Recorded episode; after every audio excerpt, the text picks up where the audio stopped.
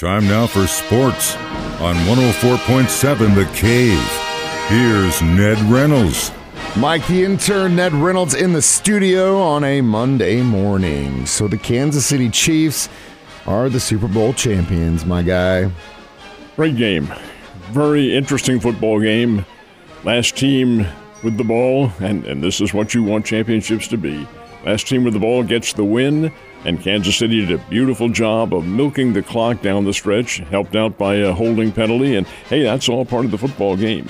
I thought Philadelphia played a terrific game, especially in the first half, and I thought they had that game put away, leading 24 14. But Philadelphia had not played a team like Kansas City all year long because there is no team like the Chiefs. They are so different and so resilient to any kind of negativity that they were able to come back and get the victory out of this one and play very well. There were some key moments. I thought the fumble by Jalen Hurts, in which Nick Bolton went in for the touchdown, that was a momentum turner right there. But then, by the same token, Philadelphia coming back and tying the game on some really gutsy play by uh, Jalen Hurts uh, in which he ran, what did he run for, 70 yards in the game and passed for 304, something like that. This guy had a magnificent football game. But these are situations that Philadelphia did not face during the course of the season. Yeah, they, they lost three games, that's true. But by the same token, so did the Chiefs. It's a situation in which you take what your strength is, and Kansas City is resilient. That is one of their strengths. And they play well when they have to. That's that's one of the keys. That's that's coach coming back and making them do what they need to do. I was very impressed with both teams, but the better team won the game, and Kansas City was the better team in the clutch last night.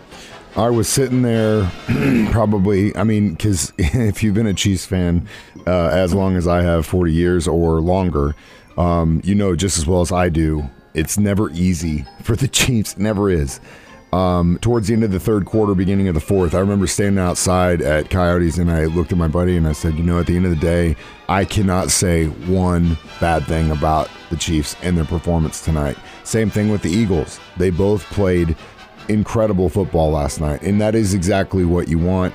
But um, just to piggyback on what you said, you're right. The NFC has got some talent and they have some good teams, but the AFC is just a little bit more grittier they're just a little bit more bloody. You could just see there's a little bit more chip on the shoulder of some of these games that we played over the course of the season that led us to this moment and was able to let us be resilient, like you said, because we'd been there before.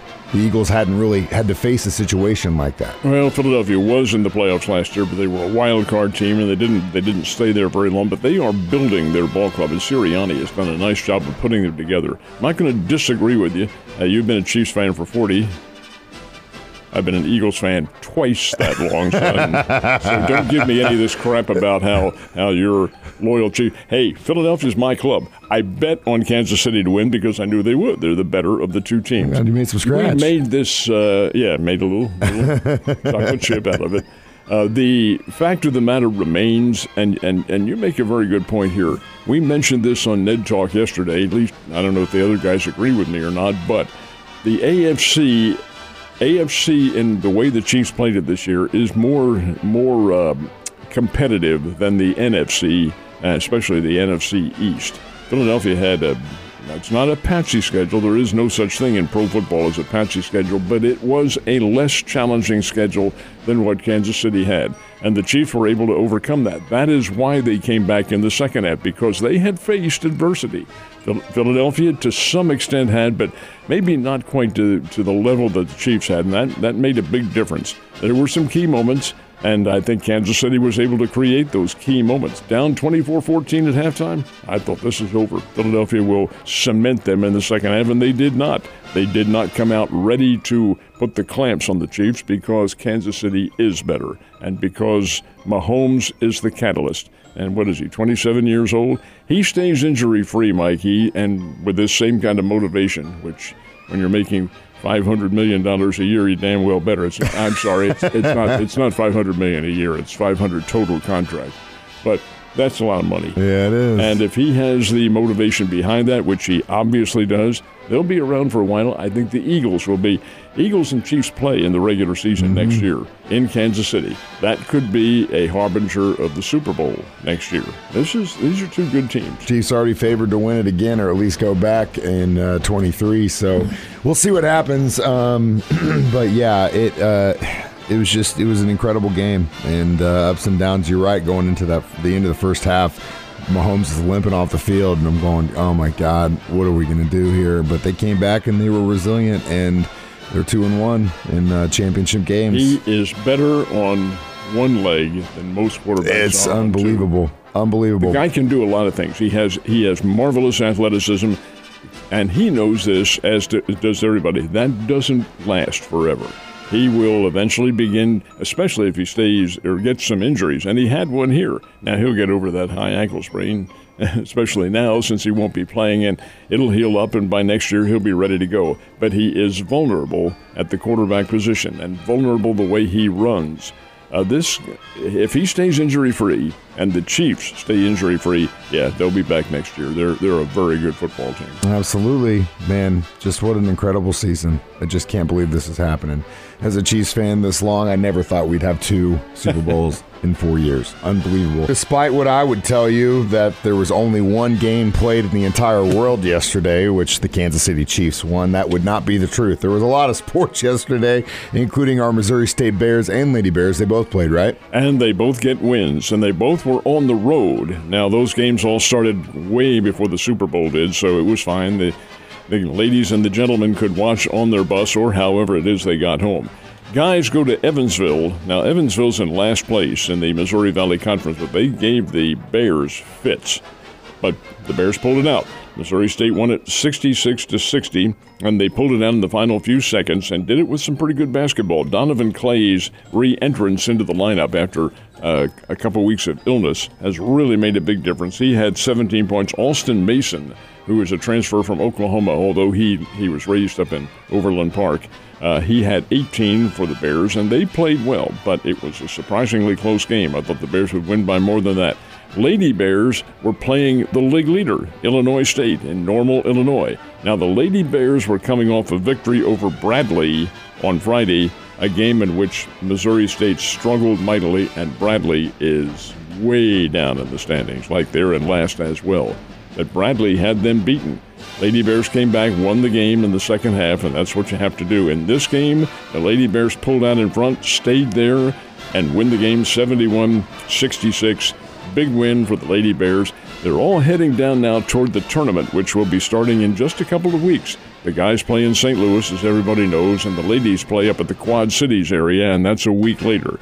And the winners of those tournaments are the representatives in the NCAA national tournament. So big wins for both teams on uh, yesterday. So Missouri comes out in front here, and with the Kansas City Chiefs winning as well. Pretty good, pretty good day. Really was a good day for Missouri sports in general. Um, Drury baseball as well as basketball is on the slate as well. What they, They, do? they opened up their season in Memphis against Christian Brothers College down in Memphis. The CBC team, and this is the college team, not St. Louis CBC, uh, is uh, m- mediocre. Drury is getting a whole lot better. Uh, Drury won both games on Saturday. Did lose yesterday, 20 to 13. Obviously, not very much of a defensive game there, and not very much pitching either. But you kind of expect that early in the season. But Drury is now two and one to start out the season, and that is very, very good. And as the, far as the Drury basketball teams were concerned, they played on Saturday and both got wins over UMSL, Missouri St. Louis, and that's also top notch. It's uh, it's crazy to think that we have already begun baseball in some areas. Bears open up this week. Yeah, it's crazy. But you know what? I'm not complaining either. All right. The only remaining undefeated teams in women's basketball played yesterday, so that means there's only one undefeated team. And the remaining. one undefeated team is the reigning national champion. Now these these are conference teams. You knew they were going to play. It's not something that was specially scheduled. Uh, South Carolina and LSU, and it was not close. South Carolina ran Kim Mulkey's ball club out of the ballpark. That's a big win for South Carolina. And you have to give the Lady Gamecocks, who are the reigning national champs, that is their 30th, I believe, their 30th straight victory. They have won 30 in a row, and at the rate they're going now, nobody's going to stop them on their road to a, a national championship again. Of course, you've got to throw, go through a tournament, and anything can happen in tournament play. But South Carolina is really, really good basketball team. They're number one. Interestingly enough, the men's number one team, Purdue, lost again yesterday, fell to Northwestern this time, so they will be, I'm sure, knocked out of first place. But South Carolina wins it, beats LSU big, and that's a big win for USC. And that's not Southern Cal, that's South Carolina. Sometimes I don't know how the hell you uh, keep up with all these sports when the Kansas City Chiefs are winning world championships. well, you've got these nice little gimmicks that we have now called cell phones and things like that, and that does help. Yeah, I'm sure it does a lot better than it like it used to be. Waiting for it to come down the wire. Ned, you have a great day, and uh, I'll see you tomorrow.